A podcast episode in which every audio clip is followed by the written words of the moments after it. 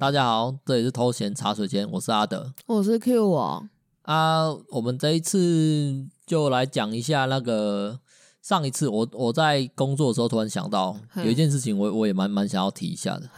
我们斗六啊，我们这个地区有一点点的让人不理解的地方，就是只有一点点哦。好啦，应该蛮多的啊。嗯，就我待过那么多城市，我去过那么多地方，全台湾我几乎都跑过了啊。我始终不明白的一件事就是，我们斗六啊，算是一个首都嘛，算云林的首都。嗯，它只有一间电影院，彰化也只有两间啊。对啊，可是至少有两间啊。哦，对，啊，我们斗六这边啊，那一间电影院它最近翻新。嗯，然后它翻新之后叫做环球影城啊，环球影城你这样讲出来好吗？很像等一下我们在讲那个在它里面的不好观影体验，就是在帮它你这样讲污蔑人家的商誉。我如果讲说就斗六电影院啊，其实也很好找到。你没有指名道姓啊。好啦，它是环球电影院旗下的一间，好不好？你根本就没有要改善这件事情。我没有要改善啊，我就直接讲啊，好不好？因为我们刚刚有跟他提过了，所以他刚刚说的不好的体验，对，确实就是不好的体验。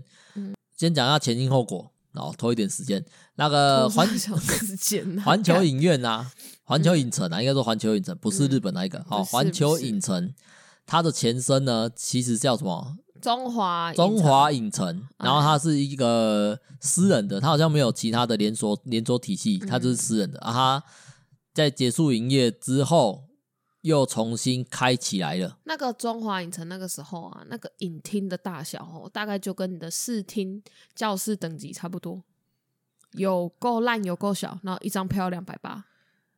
超扯！然后重点是，这个完全是黑粉。阿德带我去那边看过一部电影，叫做《龙虎少年队》，雷中之雷，烂透了。我对那个电影院一点好印象都没有，就觉得哇干，票又贵，看得又烂，电影也很烂，天哪！好啦啊，他重新开业之后就加入了环球影城的体系下面。其实环球影城是台湾很知名的影城体系吧，应该是啊，因为到处都有啊。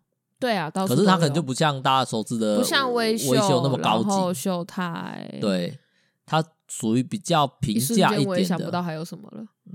我大概只想到这两间啊。它重新装潢之后变得很漂亮，很漂亮哦，很漂亮哦，漂亮到我跑去应征工作，我没有上，因为那边都是只录取年轻妹啊，每个身材都很好，莫名其妙。好啦，我知道你对这件事情也想去电影院工作啊。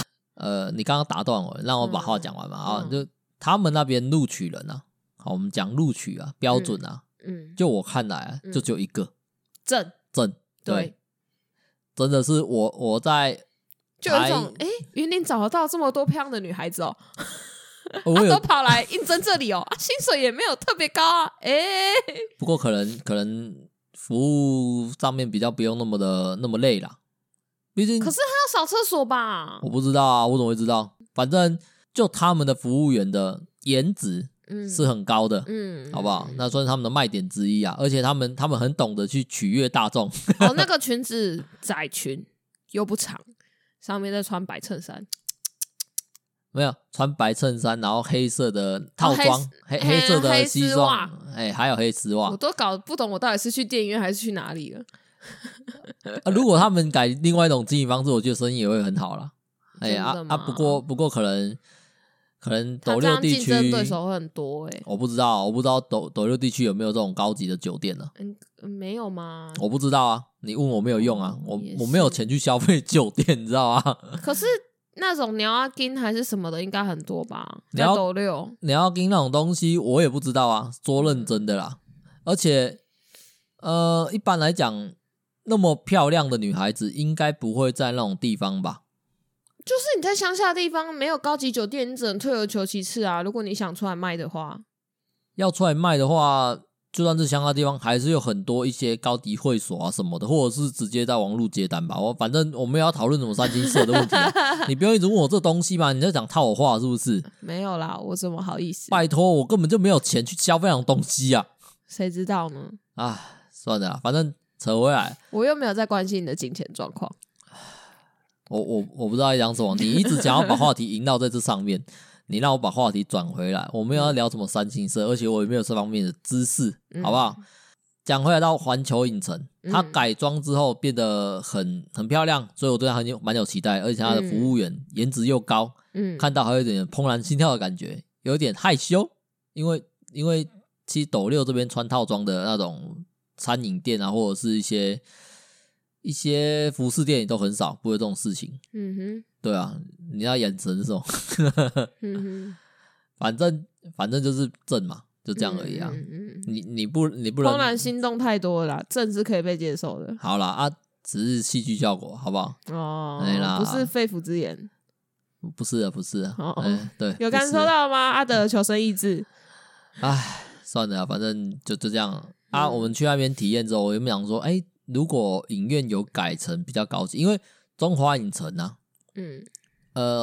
我相信绝大多数人很难想象出那种概念，它真的是一间很烂很烂的电影院。你把你们大家想象那种很烂很烂的影院，在脑海中描绘出来就好了，中华影城就会是那个状况。可是其实彰化两间电影院里面有一间大概也跟中华影城差不多。对啊，我才跟他讲说，把你的下限给秀出来。我也不要再去讲中华影城是怎么样，因为那是很以前的事情。可是彰化那个很烂的电影院，就它有两间嘛，那两间的电影院票价都只要120哎、啊。然后我就会觉得中华影城凭什么？好啦，彰化的不要再去批评中华影城了。我在这边强烈打断你，我没有要再聊中华影城的事情，但是它过去那是一个过去的历史了，好不好？就像我们这边以前还有一间叫双子星的二轮片影院，那也是很多老小孩的一些共同回忆啊，那它也倒掉了啦。对，那它变成环球影院之后，因为变得很漂亮，我们就很期待进去看。那我们看的第一部片好像就是那个。欸，我们在中华影城，我们在环球影城看的第一部片是什么？我不知道欸，其实我没有印象。没关系，我那一部片我也没什么印象，我对电影没有那么有印象。可是我只记得那一天回来啊，那个 Q 我他一直在抓脚，他脚全部都布满了红疹。那时候我想说得了什么皮肤病之类的。然后过几天就在那个环球影城的粉专上面看到他们说他们在消毒了。对，因为他们里面有跳蚤。对。他们说他们有去除蚤，然后我就有一种干，这是我欲盖弥彰吗？干嘛？我前天才刚看完电影，就难道不用补偿一下吗？很痒欸，到底是干嘛？好啦，你不要敲桌子啊，收音收进去啊！我只是讲说啊，天啊，这个影院装潢成这样子，结果里面金玉其外败絮其内，有种这种感觉啊！啊，不过他们愿意贴出公告说他们在除蚤，我觉得这也是对影城的一个加分效果啦，好不好？可是。到底算不算加分呢？你除蚤这种事情特别公告出来，没有，他只是要让大家知道说，哦，我们这几天影院没有开，是这样吗？所以才要公告啊。哦，不然如果随随便跑去发现，欸，电影院怎么没开啊？倒了哦，有更不好的效果。可是他可以说内部整洁就好，他干嘛要再强调除蚤嘞？这因为内部整洁哪需要整间影院都关起来啊？整间影院都整洁啊，我全清啊。啊，没事干嘛要整洁？保持影院环境干净。哪有可能？那如果这样子，你就变成是每一段时间都要做一次这样的事情，欸，这不是很奇怪吗？啊，我刚开幕啊，我觉得不太可能，欸，这理由太奇怪了。不是啊，而且一定，我觉得一定有很多人去流传说，就是怎么去看完被跳蚤咬？一定有啊。对，所以他们必须要去公告这件事情，让大家知道说我们有在处理了。我们这边就来讨论一下这个东西好了。就是如果我是影院老板，我是老板的话，即便我知道有跳蚤，我做除蚤动作，我还是会说这是清洁动作而已，我不会特别去强调说我有去做除蚤动作。可是我觉得那一定是因为很多人去反映说，我后来被跳蚤咬欸。好啊，那这边你去反弹，去反映，你去我们的粉丝团，或者是那个私讯我们都好，或者是去投我们信箱都可以。这些东西就是针对影城的嘛，绝大多数的使用者就是消费者，他们不一定会去看人家留言，或者是去看人家反应什么的。可是那个就是你不这样子做，他可能就会闹大啊。所以你与其在闹大变成更难看的东西之前，你不如就展现出我是要处理这件事的诚意的，我把它处理好了。你的想法是说，有人反应有跳蚤，我就做除蚤，对对对对对，哦，代表说我有听到你们客户的心声，我有去处理这件事情，哦，这样，哦，我又再次显现出自己卑劣的一面，我就觉得如果我去讲除藻，嗯，这就有点像是此地无银三百两的感觉。可是没有，你就真的有跳蚤，你就把它除掉，不是更好吗？真的有跳蚤吗？我到现在还是很怀疑啦，但是反正，啊，我就被咬了，不然那是什么？我不知道，比跳蚤更糟糕的东西吗？那个时候你不是说你想要看医生？嗯，然后最后没有去嘛，因为只是痒痒而已。因为知道是跳蚤，啊，就觉得，那个，对啊，那时候好像是我断定是跳蚤的。嗯，对，他，啊，其实那时候我自己心想是好啦，有点麻烦，就说是跳蚤比较简单。我再次感受到这男人其实不爱我。没有啦，啊，我们又离离婚更近了一步。反正爬开始录就变这样子，啊，好可怕哦！因为看起来不像皮肤病啊，反正就红红的而已啊。那难道不是更应该去看医生吗？很危欸，为什么没什么事突然回来就变这样了？也是啊，也是。对啊，然后你就这样随随便便断定应该是被跳蚤咬吧？这不是更糟糕吗？这都是荒谬的事情。好啦，没关系啊，反正又不是我被咬。干而且你也同意啊，你也同意。好啦，那就不要去看。怎么对我的信任吧？都不用再说，我对你的信任度越来越低了。哦，好啦好啦，讲回来啦，好不好？嗯，我们之所以提电影院，那个影城还发生过一件事情，我也不记得我们去看哪一部。然后我们就在那边坐着，然后想到奇怪，电影开很久了，可是怎么都没有画面。然后同时，我们后面也有客人，他们也在讲，哎，为什么没有画面？最后我们就跟后面的客人达成了共识，我们就决定和后面的客人就跑出去问，然后反正他们忘记放电影了。哦，对，是他们是我们去提醒的哦。他完全，而且这个东西会让我觉得特别荒谬一个点是说什么？是说他们已经迟到了不知道几分钟了，嗯，但他们完全没有要做任何的补偿。对啊，我不知道这个在一般的服务业，他们经营很困难吧，就这样，可能吧。但是送一张电影票其实对他们影响不大，啊。嗯啊，你要说很荒谬，我会想到那个我们以前去吃乐宁汉堡，然后我们就坐在中友百货那边，我同时想到同一件事情，等了1个小时，汉堡都没有叫，然后我们去，然后你讲错了，嗯。不是汉堡没有叫，汉堡那个机子没有叫啊，完全没反应啊。那个就是一个那个什么点餐机啊，它给我一个会震动的盘子，对对对对，餐点如果好了它会震动。对，然后我们就在那边硬生生聊了1个小时，为什么都没有震动？再去问，啊，他完全没做我们的，我们被忘记了。对啊，可是他们那时候的处理方式很赞啊，他们就直接整份套餐退钱。对啊，然后免费给我们一份套餐，给我们一份。那时候我们两个很开心，我们那时候很穷，所以觉得不用花钱又可以吃到乐宁汉堡，好开心哦！反正我也没有在工作，所以没有损失时薪的问题。就想怎么那么好打发，啊。不过即便是现在啊，我还是觉得这样已经算很 OK 了，我还是会觉得很 OK 啦，因为乐宁毕竟是蛮好吃的。对啊，对啊，对啊。之前斗六有，然后现在又倒掉了，对啊，有点可惜啊。反正斗六什么都开不起来。斗六的确是有点什么东西都开不起来，啊，没有 Subway， 你能想象这世界上有一个地方没有 Subway 吗？到底在干嘛，啊，Subway 不是跟麦当劳还是肯德基是一样的东西吗？你要讲这个东西让我想到说，你之前在那个卖助听器的时候，嗯，好，我记得好像有一个同事他台北人下来，嗯，然后他好像租了一个蛮贵的房子，对不对？我不记得他租多少了啦。嘿啊，他那时候就问我们说啊，你们都去哪里逛街啊？然后我跟我同事就看了一下彼此，我们就人文公园家乐福吧。哦，你们讲家乐福，对。然后为之正他啊，家乐福，我说对啊，那大概就是云林的百货公司。斗六不是夜市吗？没有，他说要去买逛街呢，他要买衣服呢。哦，买衣服啊，我们有内特啊。不知道，那时候就跟他讲，就家乐福就是云林的百货公司啊。哦，然后他就搬回台北了。他是台北东区的人，他是为了她男朋友下来，在知道这件事情之后，他就搬回去，然后她男朋友就追上去了。后来他们就结婚了。我觉得，嗯，对啦，一个首都没有一个可以，而且他不会骑机车哦，所以是他男朋友每天开车载他来上班，欸，这可以算是很扯的事情吗？可是因为台北很多人都不会骑机车，所以还好。真的假的？只是我们很震撼，说他不会骑机车，他还敢来云林生活。他对云林的认知很低啊，从他不知道这里，从他不知道这里没有百货公司就知道了。我觉得应该蛮多台北人都以为百货公司到处都有吧，因为他们就是生活在那里。那个女生是住在东区，欸，虽然我不知道东区在哪里了。靠北，你讲好像东区跟你很熟，就你不知道东区在哪里。不是，啊，就是那种台北东区，他有时候他住在东区啊，然后台北东区听起来不就是一个非常繁荣、非常时尚的地方吗？啊，现在的那个社会氛围好像有一点就是大家不要再北漂了，大家回乡工作吧。我之前在就是做运气上班嘛，然后我们同一批的人要一起去台北训练，然后里面就会有从各个地方来的人，那当然也有原本就是台北的人。那个台北女生30几岁，她真的不会骑机车欸。啊，所以我才在想说不会骑机车这件事情是一件很扯的事情嘛？不算吧，对台北人来说不算。对啊，如果用我们云林价值观啊，我们这边不是他是，所以是他下来云林了，然后他还是不会骑机车。我以为你要下来，你至少会做个心理准备，就是哦，好，去学个机车怎么骑之类的。哦，这边我讲一个，我觉得我自己的想法就是，他没有认知其他县市会落后到这个样子。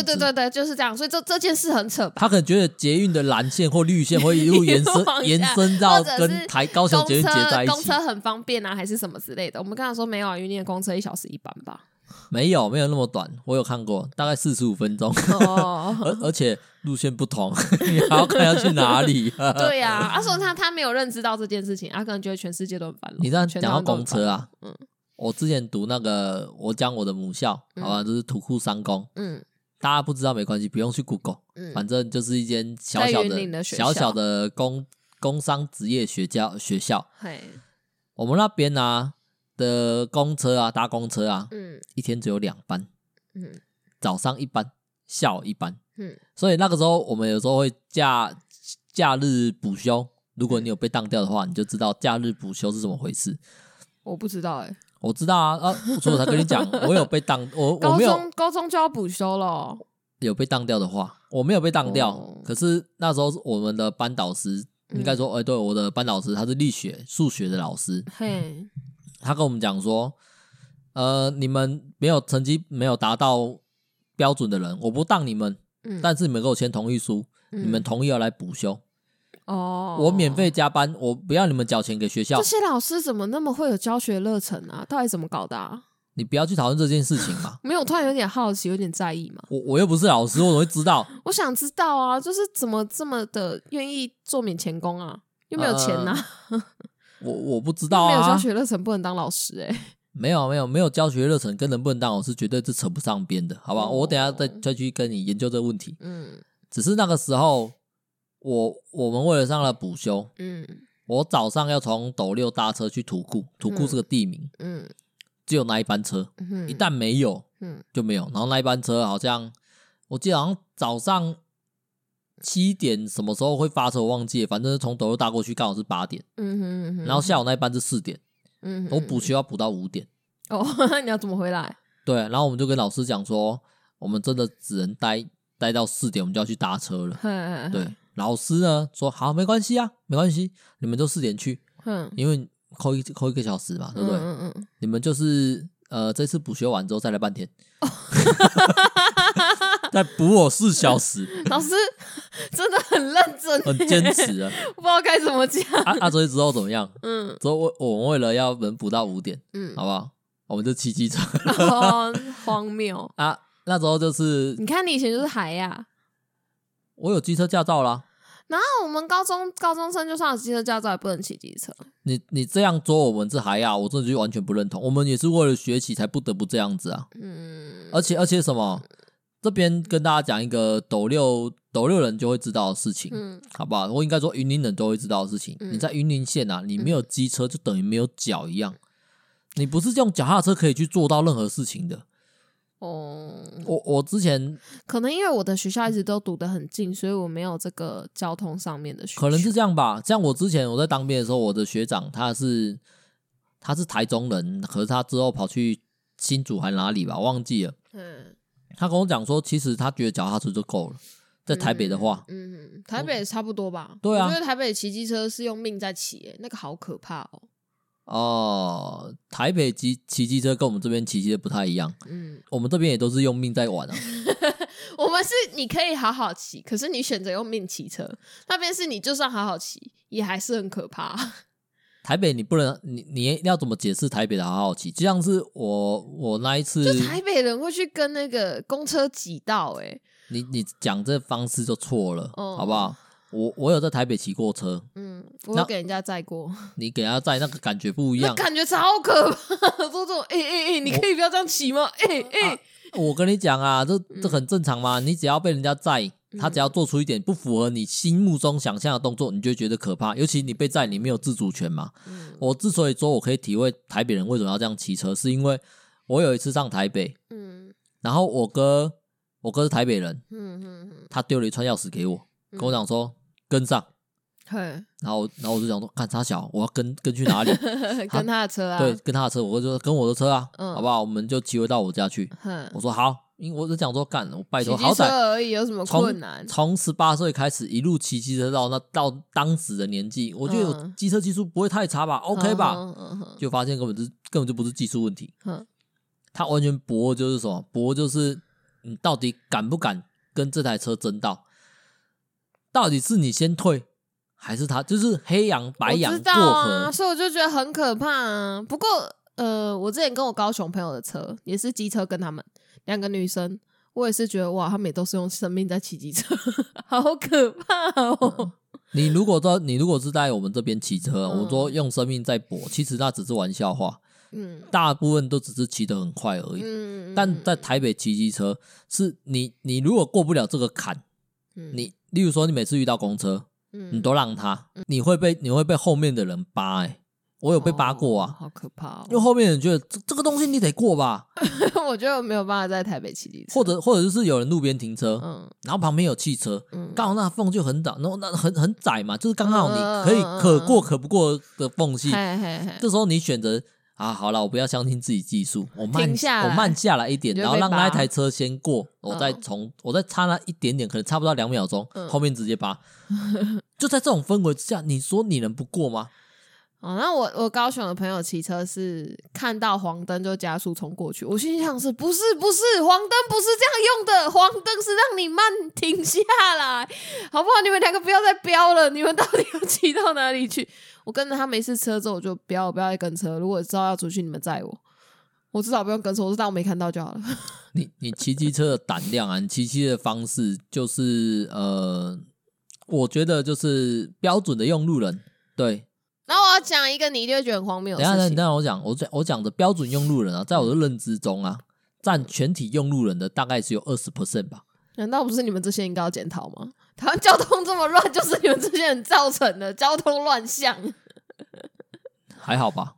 是这样吗？还好啊，还好。我机车我有一个可以，我觉得你一定会觉得很荒谬的事情可以分享给你。我要考机车驾照的时候啊，我提前练习了1个月啊！我妈每天都带我去练习怎么骑机车，就这样。对啊，这样有什么好荒谬的？这样考机车大家不都什么直接去直接骑就会过了吗？哦，我跟你讲，我怎么会骑机车好不好？我那时候就是我表哥大我3个月的表哥，他要去考机车驾照，然后我那时候我忘记我是怎样，我也闲闲没事就跟着过去了。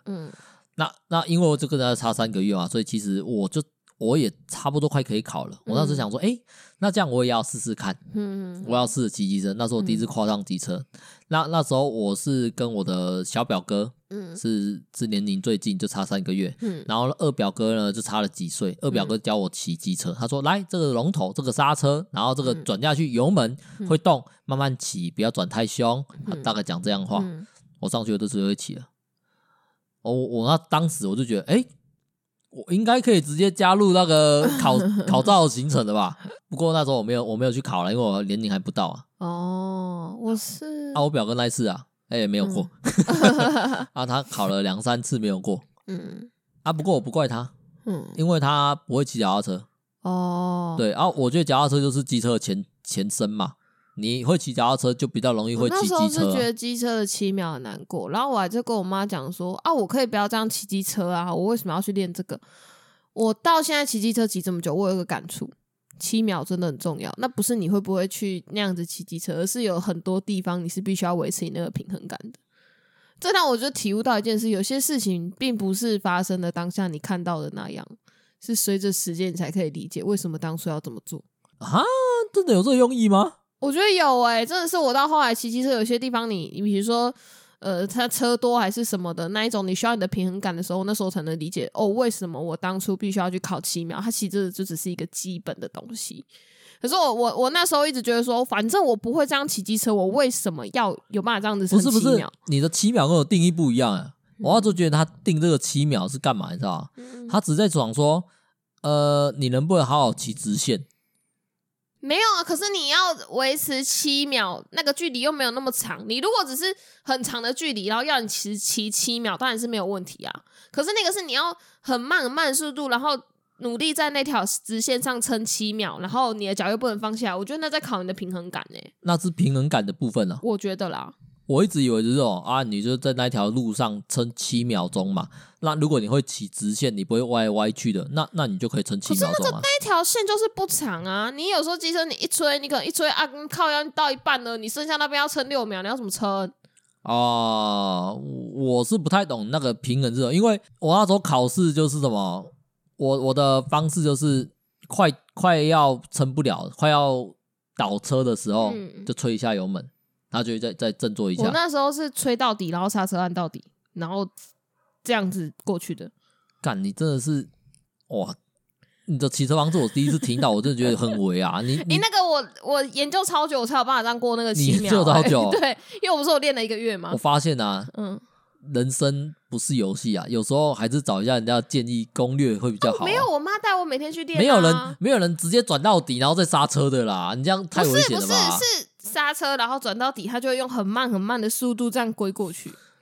干，真的是你们家机车会坏啊，不是没有原因的啊。反正也就那时候而已啊。好啦，那这边那不过我跟你讲回来啊，我不知道现在有没有改变呢。说到机车啊，那个驾训班，好不好？驾训班有很扯的事情，就是机车哪需要驾训班？不是那个监理站啊，你去考车的，你去考机车的时候，有人是没有骑机车过去的，直接当场借啊。对，直接当场借。我都会觉得很勇欸，你根本就跟他不熟那台机车，你怎么能够在考试的时候操作他？这就像是马一样啊。那个时候我在那边看，就是真的有人就是要跟那个监理站借机车，我就看那个考官，他那个你们以前的机车，现在机车可能没有了，以前机车有那个踩发，就是你可以踩一根杆子去启动那个引擎。我爸妈的机车都有。他那台机车就是你直接按发动，按电发，用电发动发不起来。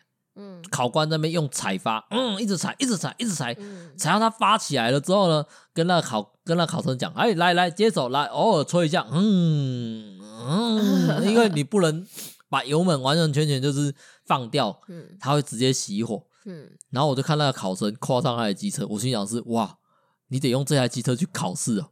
他人家喜欢增加难度啊，我觉得完全是增加难度，最终他考过去了。那表示他的骑车技术真的应该是蛮不错的，我刚看到觉得好荒谬。然后他在停那个红绿灯的时候，不是有一个平交道吗？灯灯他就我想说这样不会扣分吗？这样不是一个没办法吧？他那个无可奈何啊，是一个挑衅的动作吧？不算吧？会不会就是因为这个原因，所以才有人在喜欢在红绿灯的时候在那边没有吧？那个应该真的就是挑衅，我觉得。欸，我之前有一次，我不是故意的，先讲我不是故意的，我在停红灯嘛，然后我在发呆，然后发呆一半之后，我就想着，欸，差不多可以了吧，我也没有看灯号，我就直接先吹油门，那一吹油门转速起来就有没有？然后一看红灯，靠腰还没结束，我说我按住刹车，所以我车没出去，那隔壁的出去，我说哇。好勇哥，你在干嘛？他出去之后，他就在，因为我是停在那个白线前，他在骑到斑马线那边之后急刹停下来，因为前面还有车在通行。他有没有转头瞪？有，他转头瞪我。我只有搞就是你啊，就是你的错啊。好啦，我不是故意的，不过。你这就是危险用路人。没有，不是我哦，可是我害旁边的出去咯。所以我说我不是故意的啊，不过我可以理解，因为我偶尔也会就是我听声音然后就冲出去，就是只要有人发动，我就觉得应该可以了。我觉得请你好好骑车。没有啊，等红灯有等到99秒不会动，你不觉得很烦吗？我只有在等红灯的时候发呆，然后发呆完之后发现绿灯又过了，我有再等一次红灯，就在我们家巷口那边。在我一大早去上班的时候，我说靠腰。那个70几秒有点痛苦。如果我是后车啊，我一定80。没有啊，我们家那边那条路又没什么车。我那个8一定是按住8。那如果他愿意提醒我过红绿灯，没有，那时候你心情一定不高兴啊，一定不爽啊。你没遇过那种事情吗？我不知道，我被人家扒，我觉得很恐慌。我至今都还没有按过我的车的喇叭。你被人家扒很恐慌是不是？对啊，我刚开始会骑车的时候，我只要被扒我就停路边。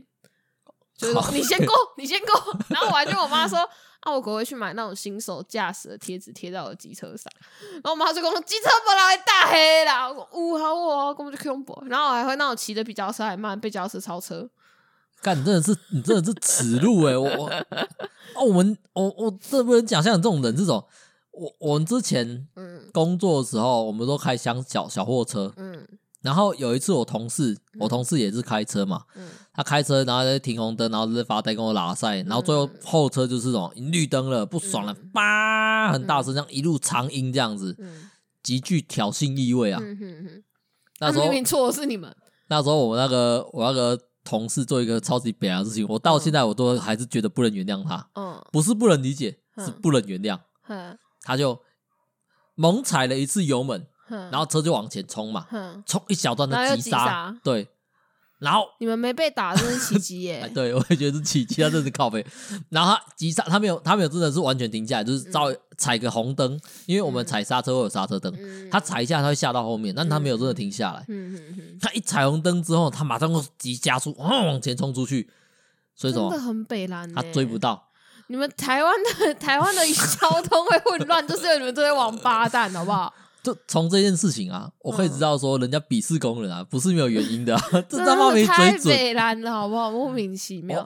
因为我在车上，我有感受到很明显，咚咚这样子，有没有？我就说干你冲他小，他说没送啊，我说啊，可是啊，我们确实就是我们绿灯没有走，被扒正常啊，你干嘛不爽？他说我被扒就不爽啊，我就是要反击啊。我说啊。你反击，你会怎么又这种不优？他如果真的撞上我们怎么办？他都变小天才。他跟我讲说，拜托，他后车撞前车，他没有保持距离，他只要陪我。他如果真的撞到我下去，一定跟他干掉。我说靠北，你这超烂，你这人超烂呢。他跟我讲这是知识的力量，我看他小。我不知道该给予什么评价，我只觉得你能够活到现在，真的蛮了不起的。又不是我开的，其实你在那辆车上啊。不就还好你们不是在台中，不然对方可能就拿出枪直接蹦蹦。不要再讲台中了好不好？那台中已经变成一个很和善的地方了。有啊，我可以分享我在台中遇过很和善的人啊。你遇到什么人？就是我那时候就站在路边，可能在等红绿灯吧，旁边就有一个游民啊，然后他就突然拿他就用筷子夹起他手上的泡面，我说你要不要吃一口？我只能很友善跟他讲，不用了不用了，谢谢谢谢。然后还问你真的不要吃一口吗？不用不用。然后我就过红绿灯走了。你看游民都很友善在台中这个地方。对啊，他可能是就是这么乐善好施才变游民。我不知道啦，我讲这句话好像有点伪啊。如果要讲这种故事，我也有一个，我刚刚想起来了，我之前在斗六，我之前小时候也不要讲小时候啊，可能国高中的时候，我还是会跟我妈去菜市场，我还蛮喜欢去逛菜市场的，因为可以蹭吃蹭喝。好，对啊，就是你去菜市场，例如说那个经过北阿珍。我不知道大家知不知道北阿珍啊，反正它就有点像煎饼，然后里面就夹馅的，很好吃，那东西很好吃，不知道可以去 Google 一下，这边不多讲，因为我很难形容，反正直接去吃就知道了啦。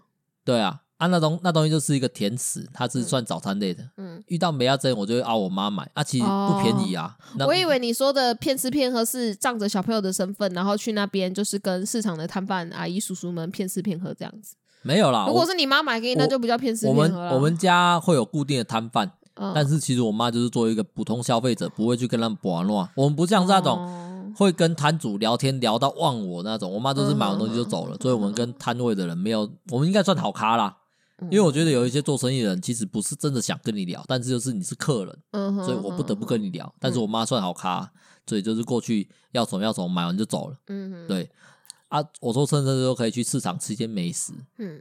那个时候啊，市场面我不知道其他地区有没有，就会有和尚，他们就会在那边化缘，对，他们也没有妨碍任何人，他们就站在中间。那已经是高级情了，好不好？站在那你就会觉得不丢钱给他，好像会被神明处罚。可是问题，他就算是这样子好了，那也是你自己的想法啊。对，你如果是天主教徒啊，你根本就不会想理他啊。问题我就不是啊，你不是啊，你也不是佛教徒啊。他做大家，我觉得这就不能讲说是人家情勒啦，因为他并没有去跟着你，他如果跟着你锁定目标，跟在你后面一直敲，噔噔噔噔噔噔噔，那个就是停了，你就打回去了，好不好？灯沙小啦，还没有升天呐，没有，你一转头他就讲阿弥陀佛，施主有事吗？哦，那你就会投50块，你不会打他，因为他很和善嘛。可是人家没有这样，他只是站在那边，他也没有去敲什么东西，他没有发出任何声，他就是默默在那边数他的念珠。我到现在啊，我都不能理解那到底是在干嘛欸。我跟你讲，我对数念珠这件事情，我也一直都不了解，所以我才跟你讲说，我刚刚到现在我才想起来，我之前有特别去查过数念珠的那个意义是什么。我如果没有印象没记错，是他们用这个方式来念经，他们每播下一颗，就是在心中默念一次阿弥陀佛，或者是念经或什么，他们就用做这个方式来做计算。啊，你有看过转经筒吗？有啊，不是转一次就念过一次经，对，就这边一直转一直转一直转就好了。对啊，有点类似这样的用意啊。对，可能是一个便捷道具吧，毕竟那个数量都很多啊。如果大家有去对佛教佛经有比较理解的话，这么偷懒的方式真的可以吗？可以啊。可以啊，现在这么的方便哦，比西方好多了，还有赎罪券。对啦，我们还要用手转。哎呦，靠腰啊！哎呦，喂啊，不要聊这个。我们对宗教都不是没有那么热衷，没有那么热衷。我就是会看《圣歌传》的那种人啊，《圣歌传》很棒啊，我觉得宗教能够去传播多元，可是他要传播是正确的内容吧？《圣歌传》应该不太算吧？不用啊，你看像冷淡熊。他在讲三国，你对三国至少什么？他至少跟你讲了诸葛孔明是谁，刘备、关羽、张飞，你对这些东西完全没有印象的人，你透过冷淡熊，你也可以认识他们是谁，但是可能不正确，可是可能勾起兴趣，你会想要了解，然后才去看三国志。这样的几率虽然比较小，但是还是有机会。就像你玩了哈利波特，你也从来没想过要去看原作一样。但至少我知道哈利波特是谁啊。我至少知道这个谁不知道，你就像是你去问谁不知道鲁夫是谁，不是啊？好啊，这样讲好了，我可能也不知道汤姆瑞斗是谁啊。我也是玩的那个游戏，我才知道汤姆瑞斗是谁啊。这是看书的人才知道嘛，这算是一个你必须得去看，你有去了解过这个作品才知道的事情嘛。啊，讲远了，我们讲回到那刚刚的和尚。我妈妈看到那和尚啊，经过他一次的时候，我就问我妈说，我们要不要投钱给他？我妈就转过来头跟我讲说，也可以啊，我给你50块。然后就拿到50块就投给他。这个时候他就做出很和善的事情。他说，弟弟谢谢你，你先等一下，从他的那个袋子，他要找40块给你是不是？他拿那个袋子里面掏出了一包那个糖果饼干，不是，掏出一包有点像是植物的根。植物的根，整包的，然后晒得黑黑的，很明显是被晒过。弟弟这送你，我说这要干嘛？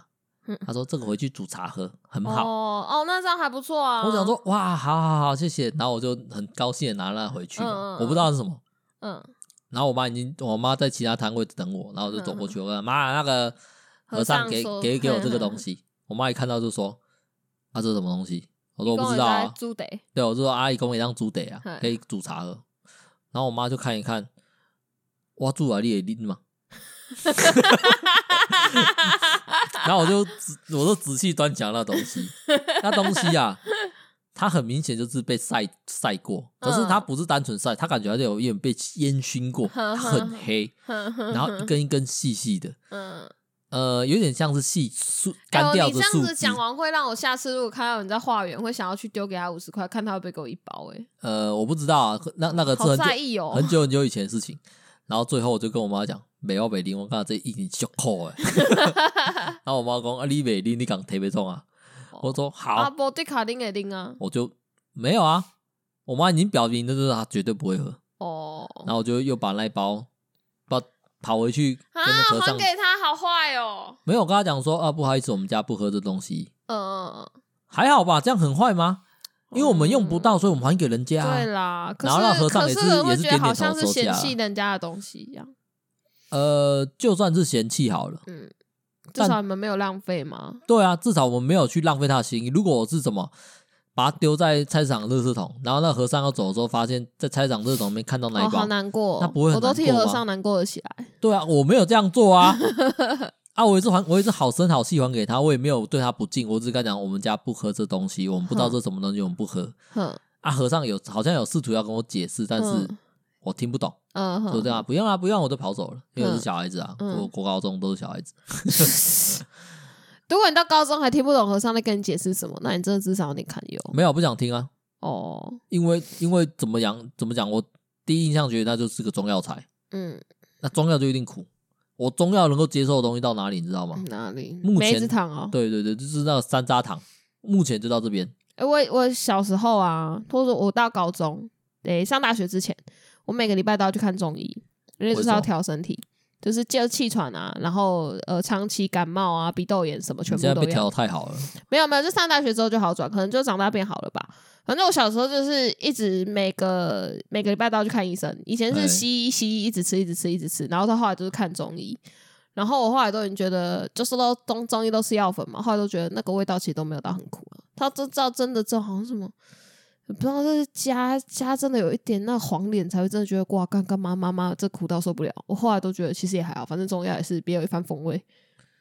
哦，反正就是说既然无法拒绝它，不如就去享受它。对啊，而且我就觉得它比吞药丸来的轻松，因为我之前去小时候去住院啊，然后吃那药丸，我那个一餐要吞13颗啊，我就很不擅长吞药丸，我到最后什么吞没几颗就灌掉一瓶水，最后吞一吞全部都吐出来。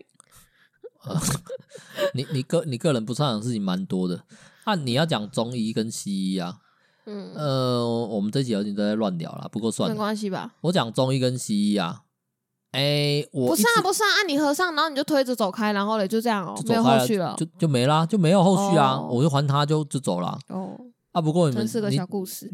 你讲到中西医啊，那个我之前有就是伤，就是。我的脚有伤，然后我就去看中医，然后中医就贴那个什么，贴个膏药给我，然后他那时候跟我讲说，弟弟，你这个伤啊，我先帮你贴起来啊，不过你要去给人家照 X 光，因为我不确定你到底是不是骨头受损，还是说只是经络受损，对啊，那时候我妈就想说好。那既然中医都这样讲，我们就去给西医看。西医一看，那个骨头裂掉，那个大胫骨的地方裂掉。然后我妈就很紧张嘛，因为她原本讲，因为那时候好了，讲这个事情起因好了，就是我从浴室出来的时候，然后跌倒。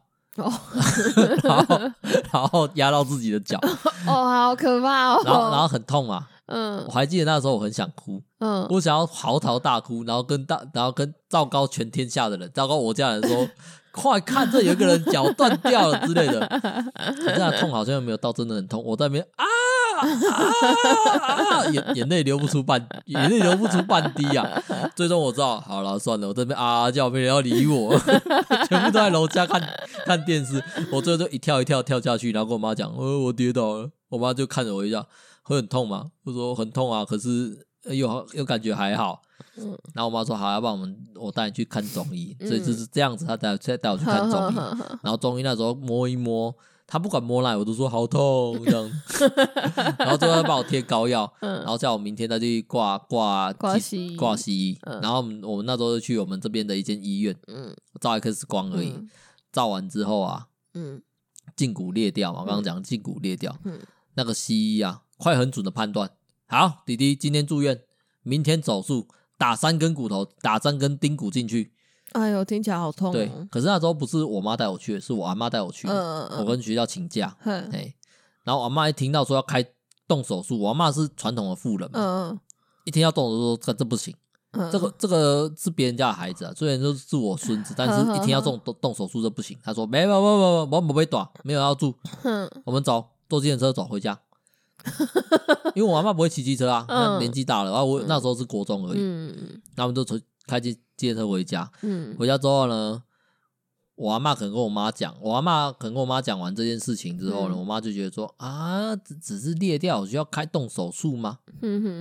然后我们之后跑回去跟那个医院要 X 光的照片，就是用照片把它拍下来什么的，然后再拿去给中医看。你们很不相信医生欸，因为那个时候乡下人对动手术都会有恐惧啊。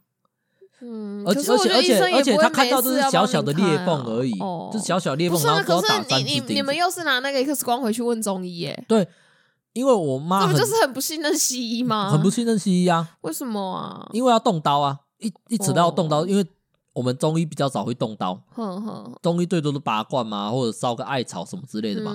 那我妈就觉得说啊，这只是裂一点点而已，而且重点是那时候我还可以跳来跳去啊，而且我已经不感觉到很痛了。然后最后我们回去找那个中医嘛，然后中医看一看就说，你们不想动手术嘛？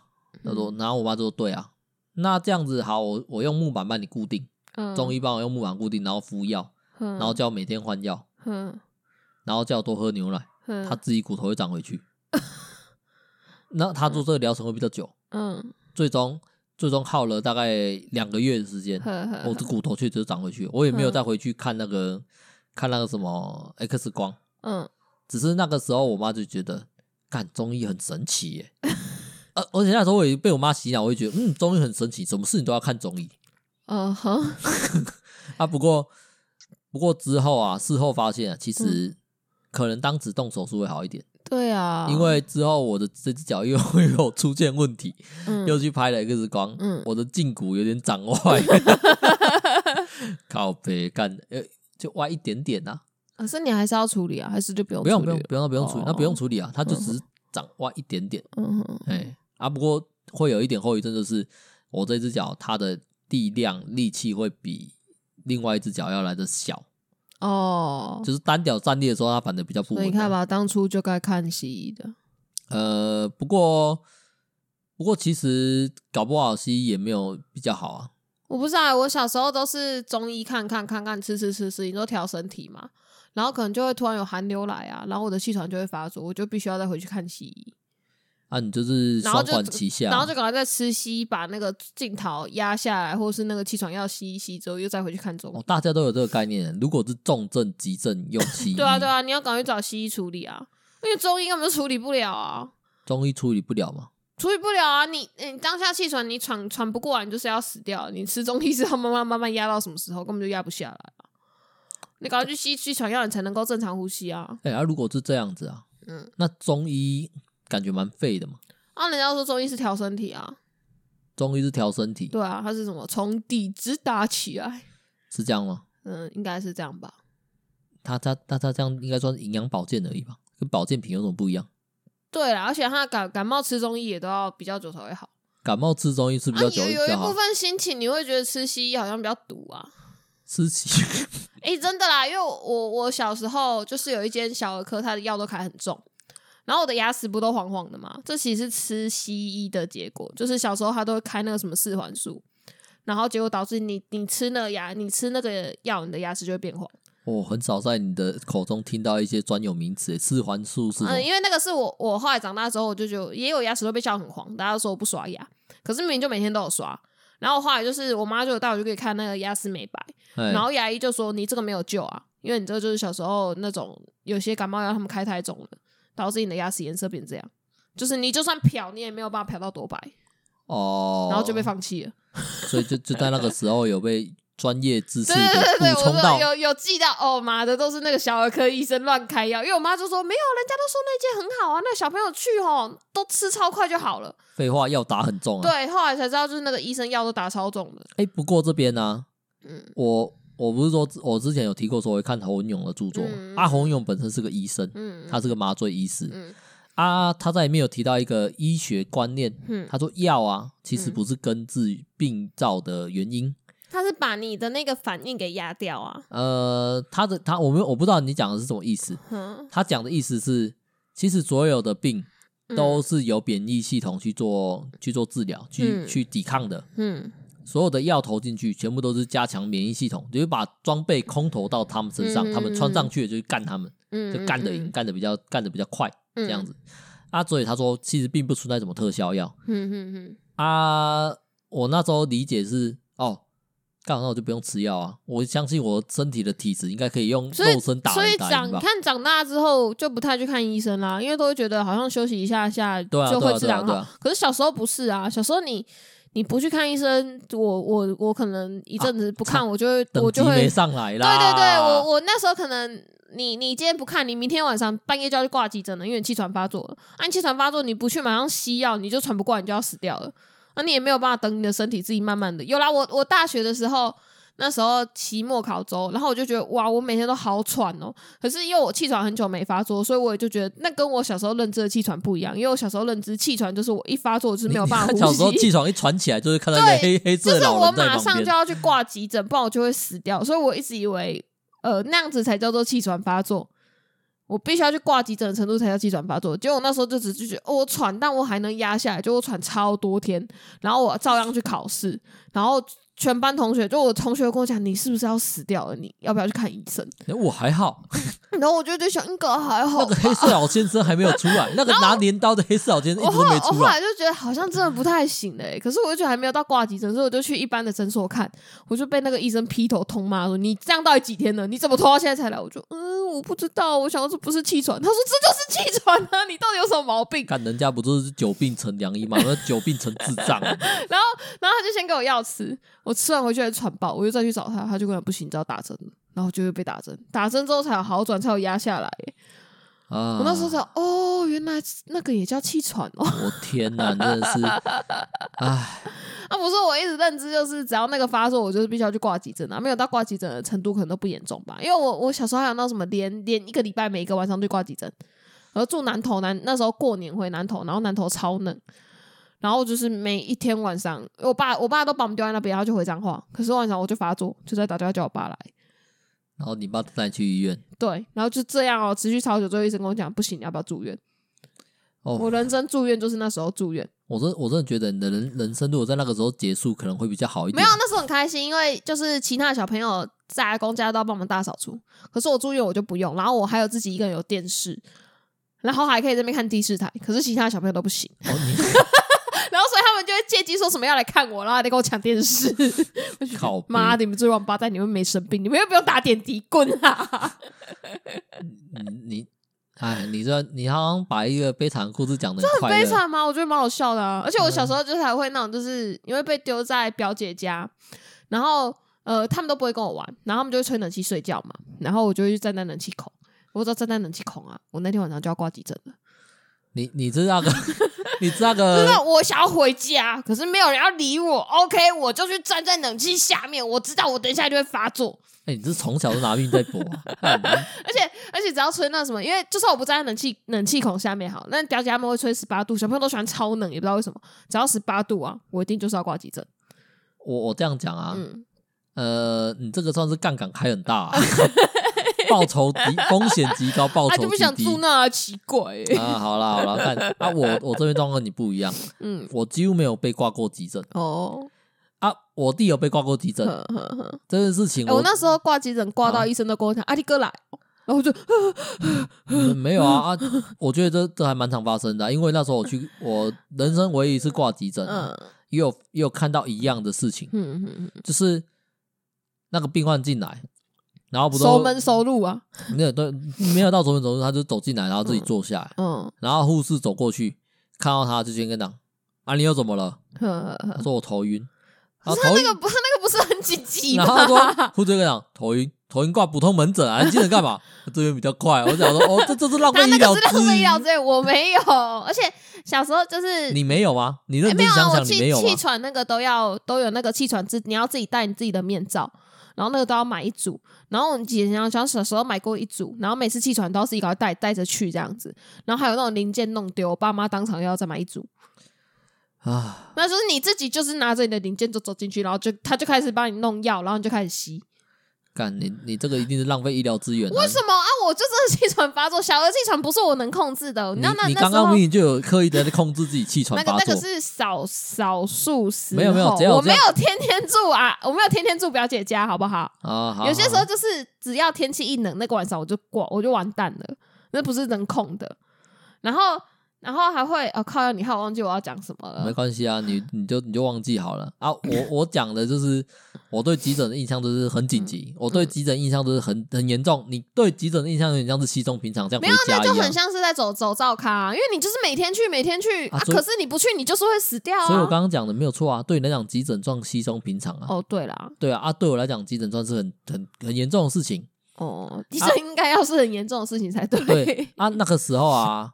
我第一次理解到急诊严重是什么样子，因为我急诊这个名词第一次出现在我生活中的时候，是我弟，他那个小时候不知道在北兰什么，他就趴在地上，默默的不动，然后疯狂用他的舌头舔地板，然后舔一舔，小朋友都很奇怪的行为，然后舔一舔，突然就翻过来，然后就眼睛上吊。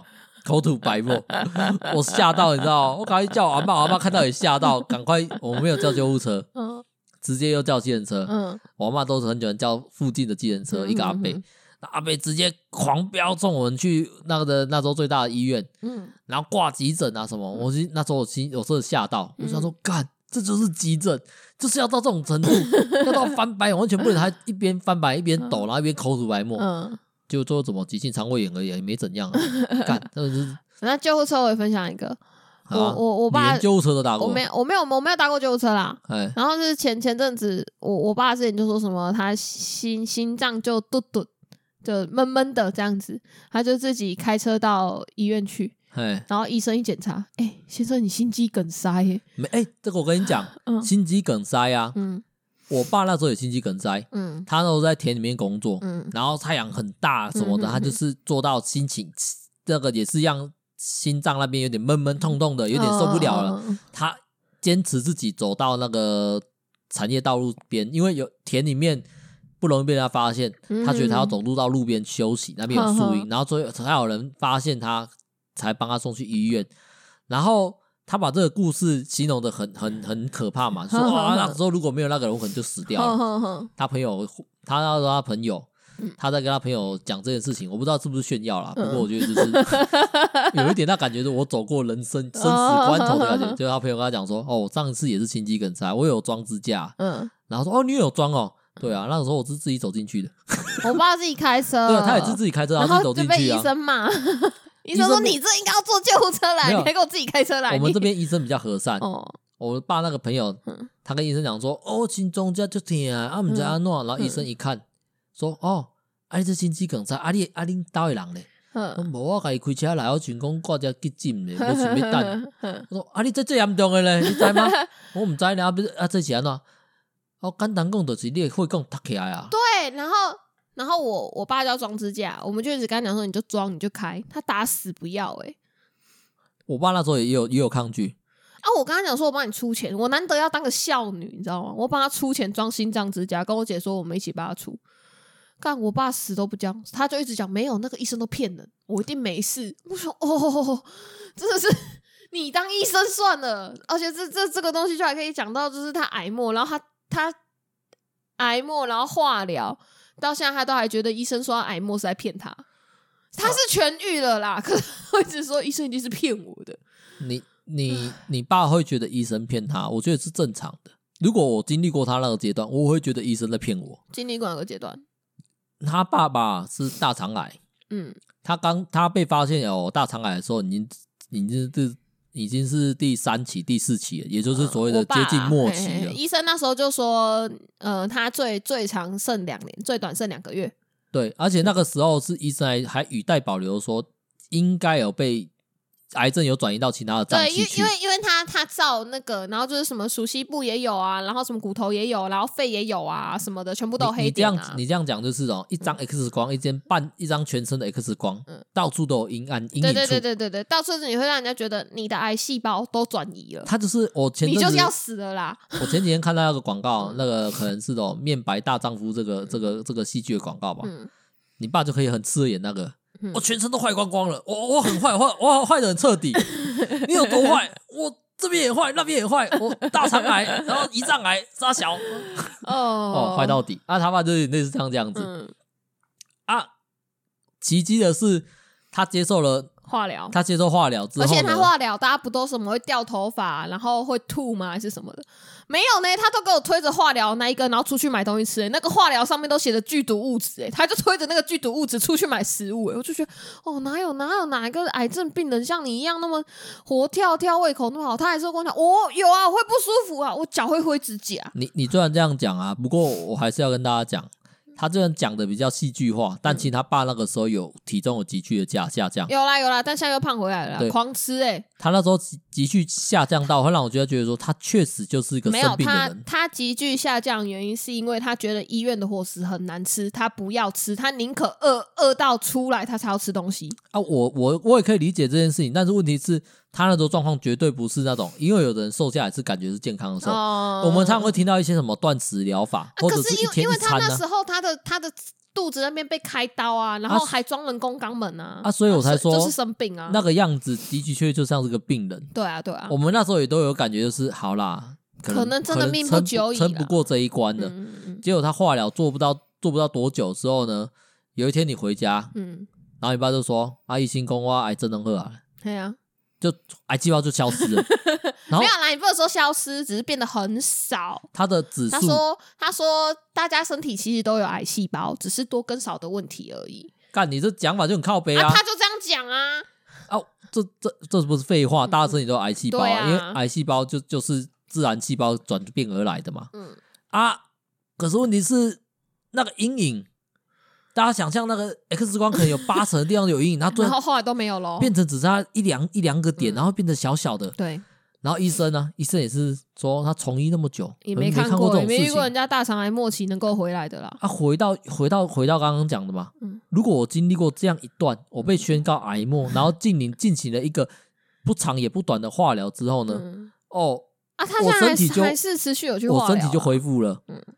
他去持续化也是为了要去骗保险钱，你不能说他骗，他真的有去啊，也是化一个心安嘛，反正后遗症就只有灰指甲而已，又没有到很不舒服。对啦对啦，好啦，也不要讲骗保险钱。而且他那时候会去看医生是因为他跟我讲他已经超多天没有大便到他东西吃不下去，他才觉得好像有点不妙，应该要去看医生。唉，要没有大便到东西吃不下欸，这是什么程度啊？我爸是一个90几公斤的人，他只有160几公分，所以他就是很爱吃，他就是那种一天到晚都在吃啊，不然就喝酒还是什么的，反正每天都是吃东西喝酒吃东西喝酒，他有办法这样吃不下很多天，然后才去看医生欸。然后呢？你不觉得很超没危机意识的吗？跟你很像、啊、你都不觉得身体有什么毛病，跟你不是很像吗？你刚刚跟你刚刚的故事是出同门，对啊，跟你刚刚故事不是有异曲同工之妙啊？我一直喘好多天，我讲我应该还可以吧？啊，我就觉得这不是气喘发作，都不用挂急诊，我不想浪费医疗资源嘛。你爸也觉得说哦，不过就是没大便的，没差吧？他的状况比你更轻微，而且我爸只有那个。刚宣告癌症的时候他有戒烟，好像也是狂抽、就是那种反正都过了啦，人生开心点。他们都还会自己酿酒自己喝那种私酒，我都觉得你真的很不像癌症的人呢。没有人，他已经没有癌症了，认真讲好不好？他的癌症已经被趋缓到一个很不可思议的地方。对啦，连他的主治医师都说你这样子真的是医学奇迹啊。而且他都问说还要来化疗吗？然后医生也是化一下啦，你还是化一下啦好不好？我们把时间拉长，不要这么长来化，但你还是来化一下我觉得医生这样判断很正确啊对啦，可以吧？可以啊，我也可以理解啊。我这边就只是觉得说，如果我经历过这样的一段故事，我会都觉得妈的医生在骗我、可是医生骗你这个要干嘛啦？我不管他骗我要干嘛，而且我跟你讲，很多人都会觉得医生就是在赚钱。他如果有医院有进这个病人进来，他就可以赚钱。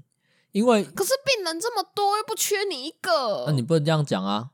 大笔跟小笔而已啊，而且所以癌症的病人可以赚很多钱吗？我不知道嘛，可是大家都会有这个想法，就像是我们都会讲医生赚很多钱，医生从哪里赚钱？干，他一定是赚病患的钱，病患缴健保费啊，他就跟健保申请钱嘛。所以你对你的智齿也是同样的看法吗？没有，就是我的牙齿一定没有蛀掉，都是医生在骗我。我的牙齿一定有蛀掉，我可以明确的观察到它蛀掉了，好不好？你怎么那么好笑啊？我只要打开牙，我就看到那边一个洞。这叫没有蛀掉吗？